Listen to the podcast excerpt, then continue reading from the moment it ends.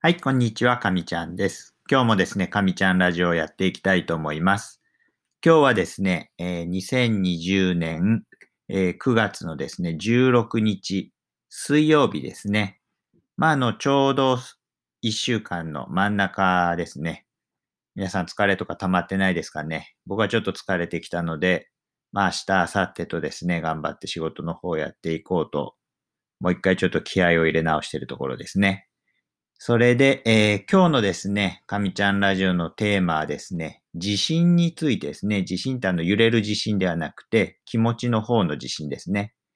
地震のこう、つけ方についてですね、少しお話ししてみようかなというふうに思います。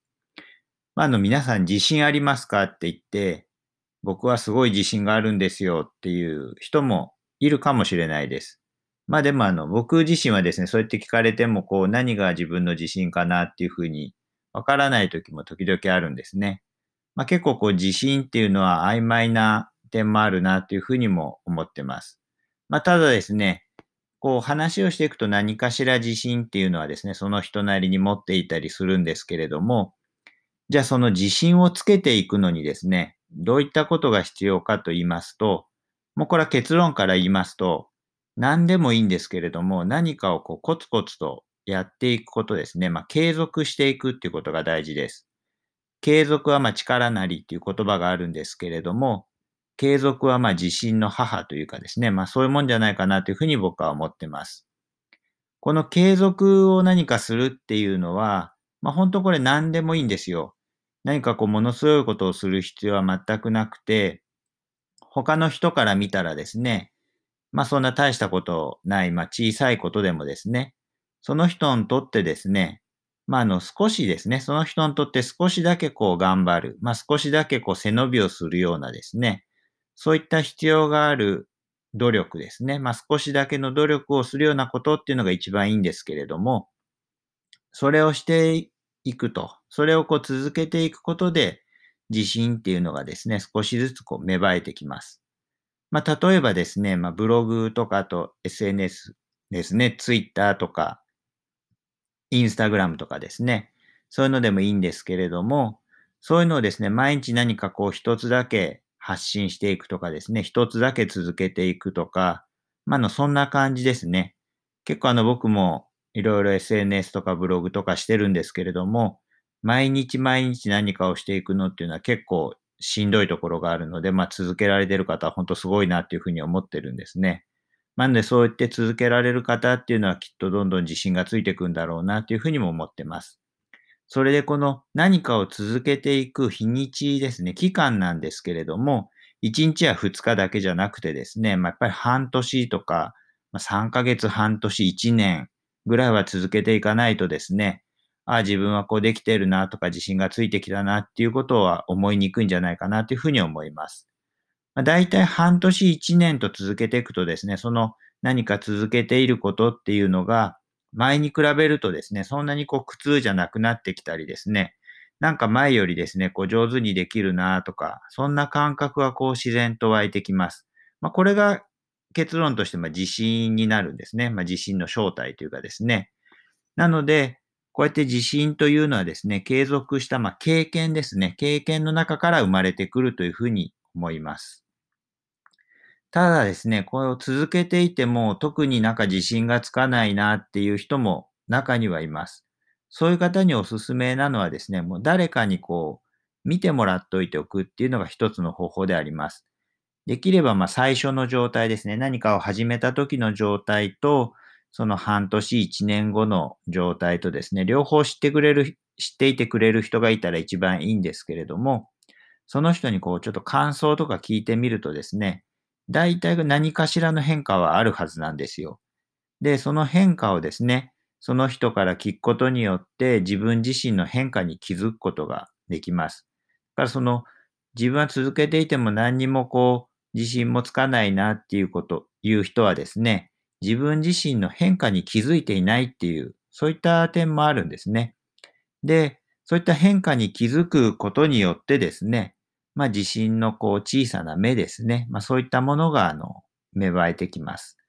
まああの、この誰かに見てもらうっていうのをですね、僕自身が感じるのは、やっぱりこれあのカウンセリングをしてる。これが大きいですね。カウンセリングをしてるとですね、こういったケースはよくあります。相談者さん自身がですね、こう自分の変化に気づいていないっていうことがですね、結構あるんですね。で、まあ、あの、カウンセリングっていうのは、その、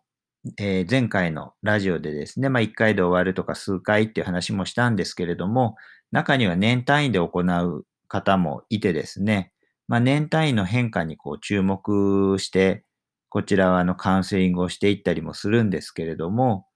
まあ、そういう中でですね、えー、まあ、僕からしたらですね、一番初めにあったその相談者さんと、その1年とか、まあ、1年半、2年経った時の相談者さんのですね、状況をこう、見比べることができるわけじゃないですか。で、それで見比べるとですね、結構こう変化してるのになっていうふうに、まあ、あの、僕の方は気づくわけですよ。でも、その相談してる方っていうのはそこに気づいてなくてですね。なので、その変化をですね、こちらがこう気づいてるわけなので、こうさりげなくなんですけれども、こういうところが変わりましたよね、みたいな感じで、こうさりげなくその方のですね、変化を認めてあげるとですね、相談者、あごめんなさい相談者さんはですね、あ、そうなんだっていうふうにこう気づくんですね。そうすると、こう、そこからですね、またその相談者さんが、あの、成長していくというかですね、こう自分自身でこういう変化があるんだって気づくと、人ってこう気づくというかですね、注目するとやっぱりそこにこう目が行きやすくはなりますので、その変化をですね、その人本人がですね、気づいていって、まあ、それでですね、こ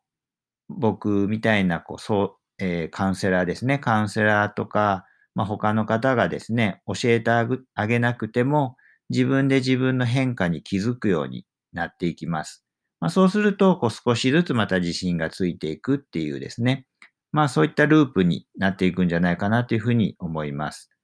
まあ結構ですね、こういうカウンセリングもですし、自信をつけるっていうことを考えるとですね、まああの地道な作業だなっていうふうに思うんですね。で、まあ、地道な作業をこう自分は結構してるなっていうふうに今日のラジオのこうテーマを考えながらですね、思ったんですけれども、まあ、それっていうのは僕が今、あの、もう一つのことで、あの、ブルーベリーのですね、栽培をしてるんですけれども、まあ、そういった農業とも時間がかかるなっていう点では似てるっていうふうに思ってですね、まあ、僕自身きっとこういうのが自分の性に合ってるのかなっていうふうに今回思いました。まあそういった感じでですね、えー、自信のつけ方っていうのは、まあ、継続をしてってですね、継続していった中の経験の中から生まれてくると。まあそういったふうに僕は思ってます。えー、今回のですね、ラジオはですね、このぐらいにしておきたいと思います。もしよければですね、あのコメントとかですね、あとレターですね。で、えー、なんかいただけたらですね、僕自身嬉しいですし、またそのことについてもお話できたらいいなというふうに思ってます。あとあの、いいねボタンとかですね、最近こう少しずつあの、フォローしてくださる方が増えてですね、とても嬉しいです。また今後も頑張っていきたいと思いますので、これからもよろしくお願いします。では今日はこのぐらいにしたいと思います。じゃあまた。